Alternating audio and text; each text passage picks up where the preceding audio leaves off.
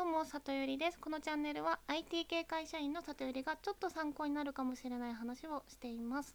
さて前回ねマイクを買いましたっていうお話をさせてもらったんですがなんか若干ジーって音しません？なんだろうこれマイクのせいなのかあのパソコンのソフトのせいなのかちょっとわからないんですがまあマイクで今日もやっていきます。で今日のテーマは1年向き合って分かった Twitter で上手に人とつながるコツについてお話ししたいと思います。でまあ私がですね、あの去年ですねちょうど1年なんですけど、あの Twitter 上のコミュニティですごくたくさん友人ができましてっていうところと、まあ、これ聞いていただいている方はそこでつながってもらっている方が大変かと思います。ありがとうございます。で、まあ、新たにですねあの似たようなコミュニティでちょっとあの活動をしようと思ったので、まあ、自分のこう総まとめ的にあの頭を整理しようかなと思ってこのテーマにすることにしました。でまず Twitter でつながるちゃんとね人と人と人との関係をつなぐ人と人との すいません関係としてつながるにはっていう話ですねただ無作為にフォロワーフォロー数を増やすじゃなくってという意味ですでえっとまあ大きく分けて2つありますと。まず1個目が自分から自分から絡みに行くパターン。で2つ目は相手から絡んでもらうパターンですね。で、えっと、自分から絡みに行く方。で、えっと、うまくつながるコツですがこれはねあの私がそのコミュニティでお世話になったあのパーソナルトレーナーさんが教えてくれてなるほどなって思ったことなんですけどまず自分のフォロワーが自分のフォロワーというかつながりがまだそんなに薄い場合にはとりあえず面倒見の良さそうなあのフォローの多い人を見つけてその人に仲良くしてもらう。その人に、えっと、のツイートに頻繁に反応するようにするっていうことですね。でそのたまにいるじゃないですかなんかすごく丁寧にリップを返してくれるあのおじさま？おじさまが多い気がするんですが、はい、でそそういう方が自分のツイートにあのリップをしてくれることで自分のツイートがタイムラインの上に上がったりするのでっていうことですね。であともう一個自分のつながりが、まあ、ちょっとずつ増えてきた状況になった時にはあのー、こうそれなりにね誰いろんな人とつながれてる人に絡みに行くよりはあのまだつながりが少なそうだけどこれからこうつながりを増やしたいそうな節の人要はあのいろんな人にリプして回ってるような方を見つけてつながってあげるとこうありがたがってくれて仲良くなりやすいっていうことを教えてくれました。はい、で、えっと、2つ目の相手から絡んでもらうの方ですね。でこちらがなんか結構ロジック的にいろいろ試して面白いなと個人的に思っていたところです。で、えーとまあ、そもそも絡んでもらうののことの下準備として重要なこととしてはプロフィールですね。で、えーと、ちゃんと興味のあることを書いておく何者なのかを書いておくあとキャッチコピーを載せておくといいよっていうのも、まあ、パーソナルトレーナーさんがあの教えてくれてました。はい、で、えっ、とあとはまあそもそもの一番重要なところでツイートですね自分がどういうツイートをするかのところなんですがこれはねそれも同じコミュニティの広報をやってる子が教えてくれたんですけどツイートするタイミングってすごく重要ですと。まああのやっぱりいかに人がたくさん見てる時間帯にあげるかっていうのが大事でじゃあどの時間帯が人が見てるかというと朝、まあ、8時前後から9時くらい。でお昼は12時から13時くらい。で夜は10時以降とのことでした。でその子のやっていた作戦がすごくてまあこう絶対に朝まずあげますと毎日。で朝、えっと、そのツイートでもらったリプを昼のあの見てる人が多い時間に一部返しで一部残しておいて夜10時 過ぎてからまた返す。言ってました。なので自分がリプをもらったリプに対して自分がリプを上げるとまた自分のツイートがタイムラインの上に上げ上がるのでそれでまた人の目について反応がもらえるっていうことですよね。なのでリプ返しをあえて時間帯見て残してやってたりするっていう戦略的なねリプ返しをしてるって聞いてほうって思ったんですが、まあ、そういうこと気をつけるとあの人の目につきやすくなるということですね。はい。で次に重要なのが、えっと、ツイートの体裁でえっとまあ絵文字は適切にやっぱり入れると明るいね感じが出たりするからいいよっていうところと、まあ、写真を入れた方がやっぱり視覚的に目につきやすいっていうところがあります。で Twitter の写真を上げる時の注意で Twitter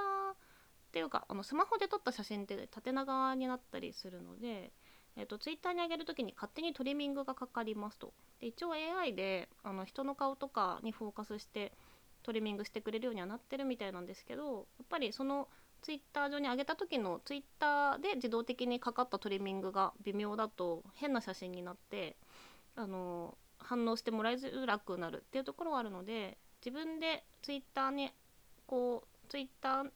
とこう掲載するサイズをちゃんと把握してトリミングしてから写真をアップロードするっていう方がベターです。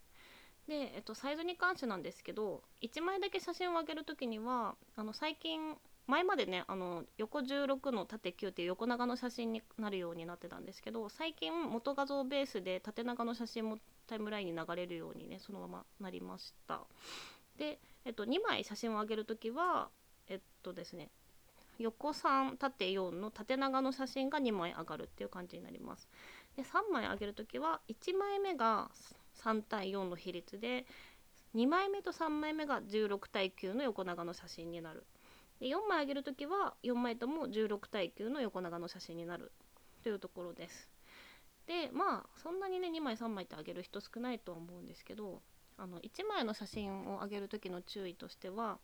まあ、縦長の写真ですごい縦長すぎた場合は3対4の比率で縦長にあの加工はされるみたいなんですね。なんですけど、えっと、ツイートの文章のこう開業が多かったりして文章が見た目的に長かったりすると画像がスマホで見た時に下の方に切れちゃってでスクロールしないとリップボタンとかいいねボタンが出てこない状態になりうるということです。であのこれ私がアプリ作る時とかもこういうこと考えるんですけどこう人は目に見えてないものを思い出してそのためにこうスクロール1回してから「いいね」押すとかリプボタンを押すってやるその動作をさせるねモチベーションをねこう作るのって結構大変なことなんですよね。なので、えっと、画面長すぎたツイートをしてしまうとそれだけでちょっと反応が下がる可能性があるっていうことです。なので1枚の写真あげる時もまあ16対9の横長なのかまあどうしても縦長であげたいんだったら文章をちょっと短くするとかっていうのを気をつけてあげた方があのベターですっていうところです。はい、で続いて内容に関してなんですけど、まあ、テーマはねあのこういうテーマがいいよとか特に言うつもりはなくって、まあ、それぞれが自己表現をしていけばいいんじゃないかなと思うのですがその文章の書き方に関してはあの私最初全然うまくいかなくて反省して気づいたことがありました。であのまあ一旦悪い例言うと例えばね、うん、あ今日はすごいおしゃれな下北のカフェに行きましたもうケーキの見た目もすごい可愛くてコーヒーの味も完璧で最高みたいなツイートですねでこれってあよかったねいいねポチっていうレベルで終わると思うんですけど例えば同じツイートだったとしてもなんかこのカフェやばしキラキラ感動みたいな絵文字だけの文章にするみたいな風にあげればなんかどこのカフェなんですかとかそのケーキめっちゃ可愛いですねとかなんかそういうこうリップをしてもらいやすいんじゃないかなと思います。まあ、要は何が大事かというとあのリプしリプするこう余白とか質問の余地を残してあげるっていうことですね。で本当にツイート上手な人はそういうことが本当にうまくできてるなっていうのをねあの見てて思いました。なのでまあ通常日常ツイートする時は余白を意識して情報全部入れないってことを考える。でもあとはできればなんか絡んでもらいやすいような面白いネタとか投稿できればいいかなっていうことを考えていたりはします。はい。で、えっと、次がリプをもらった時のリプ返しですね。で、えっと、やった方がいいよって候補の子が言ってたことはあの必ず名前を呼んであげること。やっぱり対面のコミュニケーションでも名前を呼んだ方がベターだよとか言いますけどツイッター上でもそれをやったりはしていて。で「何々さんもそうなんですね」私も実はこうでしたみたいな内容を返すとしたら「何々さんもこうなんですね」の方を強調して絵文字使ったりしてますね。でこう自分のことを追加で話す方はあのもう簡素にびっくりマークとかだけにしたりしてます。要はあの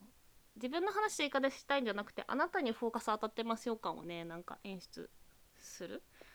と満足してもらえるんじゃないかなとか思ったりしています。はい、でそれ以外の観点だとあの外部リンクとか動画貼り付ける時とかの注意点としてはやっぱり、ま、あの